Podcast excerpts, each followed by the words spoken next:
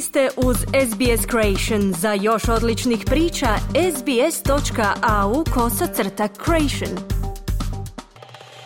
Vi ste uz radio SBS, program na hrvatskom jeziku, ja sam Kruno Martinac. Kapetanu hrvatske reprezentacije Luki Modriću bit će najvjerojatnije ponuđen novi jednogodišnji ugovor u Real Madridu. Joško Guardiol i dalje čeka ponudu od stotinu milijuna eura. Najbliže kupovini mladog stopera hrvatske reprezentacije i dalje se očekuje od Chelsea. Zdravko Mamić je preko Skupštine Dinama pokušao zaštititi svoje interese u Dinamu. Javlja Željko Kovačević.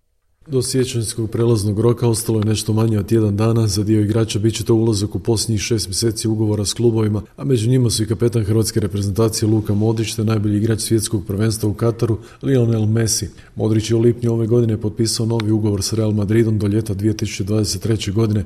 Španjolski mediji navode kako je Real Modriću spreman dati novi jednogodišnji ugovor. Hrvatski kapetan je u Madrid stigao 2012. do sada je skupio 454 nastupa, postigao 36 golova u dresu kraljevskog kluba, osvojio je 21 trofej.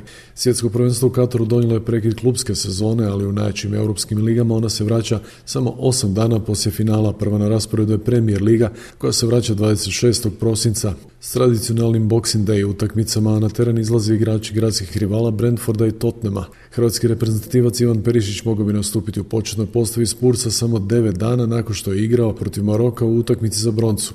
Najdulji odmor imaće argentinski reprezentativci, svjetski prvaci, francuski Equipe donosi kako u klubu ne znaju sa sigurnošću kada će se Messi vratiti, a ne isključuju mogućnost da je novu godinu dočeka van Pariza Le Equipe ističe da bi Messi mogao za najveći francuski klub zaigrati tek 11. siječnja kada Parižani igraju domaću utakmicu sa Anžeom. Dva dana nakon Engleza na teren će i klubovi Francuske prve lige, od najvećih europskih liga najveću stanku imat će Njemci. Bundesligaške utakmice na rasporedu su 20. siječnja, kada će Guardiol Leipzig dočekati Stanišićevog Bajerna. Isti dan utakmicom Dinama i Gorice počinje drugi dio HNL-a.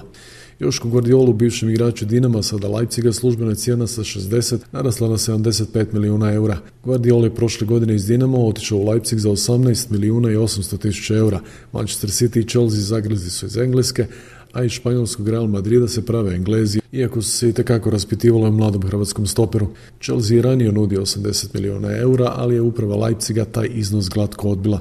Govoreći o uspjehu Hrvatske nogometne reprezentacije Zlatko Matiša, predsjednik Hrvatskog olimpijskog odbora je na velikom danu hrvatskog sporta rekao kako je nemjerljiv doprinos reprezentacije u prepoznatljivosti male nam, a velike sportske Hrvatske. 3 milijuna 800 tisuća ljudi u svjetskim razvijenima vrlo malo, Sad si možete vi zamisliti, slušao je našu himnu, vidio je naše kockaste dresove, vidio je naše igrače, to vi ne možete platiti, to nema načina, nema PR agencije koja to može pokriti. U vremenu kada bi trebali slušati poruke ljubavi i mira, u Dinamu traje bespoštetni rat između pristaša Zdravka Mamića, osuđenog bjegunca i nekadašnjeg gazde Dinama i nove uprave koja je poništila odluku Skupštine koja je izglasala nepovjerenje nekadašnjoj desnoj Mamićevoj ruci Krešimiru Antoliću. Mamić je pravomoćno osuđen na 6,5 godine zatvora za izvlačenje 116 milijuna kuna iz Dinama.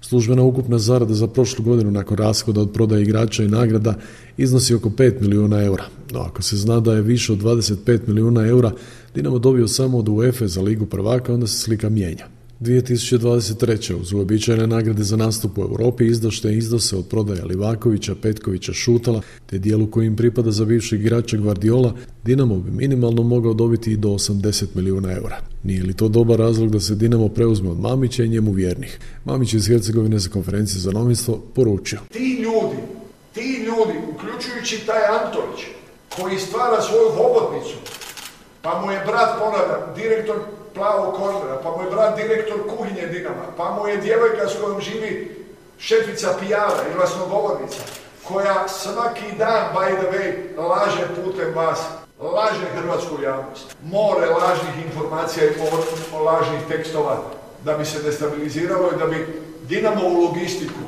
i poziciju na kojoj sjedi blatilo upravo njen klub. I zato molim zaposlenike, izbacite ih na glavačke. Uz najljepše želje za božićne blagdane, sportski pozdrav iz Hrvatske, za SBS radio, Željko Kovačević. Želite čuti još ovakvih tema? Slušajte nas na Apple Podcast, Google Podcast, Spotify ili gdje god vi nalazite podcaste.